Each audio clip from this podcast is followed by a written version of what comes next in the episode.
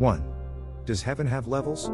A. Regarding levels of heaven and whether the Bible teaches it or not. The very first verse of Genesis 1 does reference more than one when it says, In the beginning God created the heavens.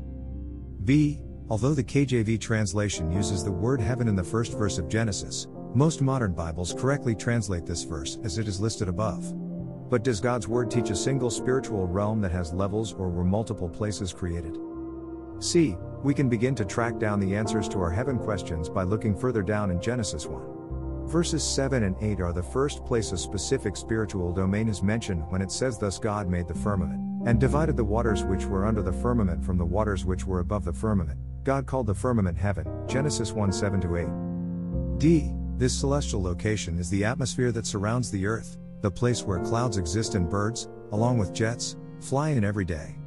Jeremiah confirms where this place is located in the fourth chapter in verse 25.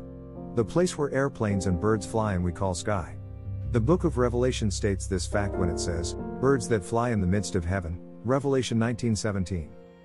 E. The second heavenly place the Bible says God created can be found in Genesis 22, where it states that Abraham's descendants would be as the stars of the heaven, Genesis 22:17.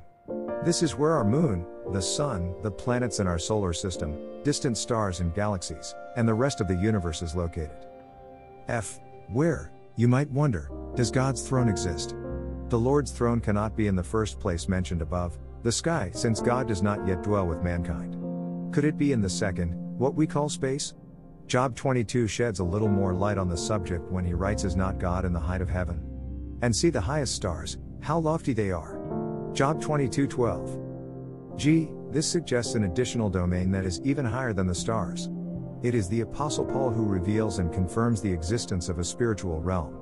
Paul, speaking indirectly about what occurred to him, states that somehow, someway, he was transported to a third spiritual realm, 2 Corinthians 12 2 4, where he heard things he could not repeat to others. H. Note that Paul is not stating there are levels of heaven, but rather that he was taken to the third of a sequence of three, logically implying that a first and second domains exist. In review, God tells us in His Word that He indeed made three separate and distinct heavenly places.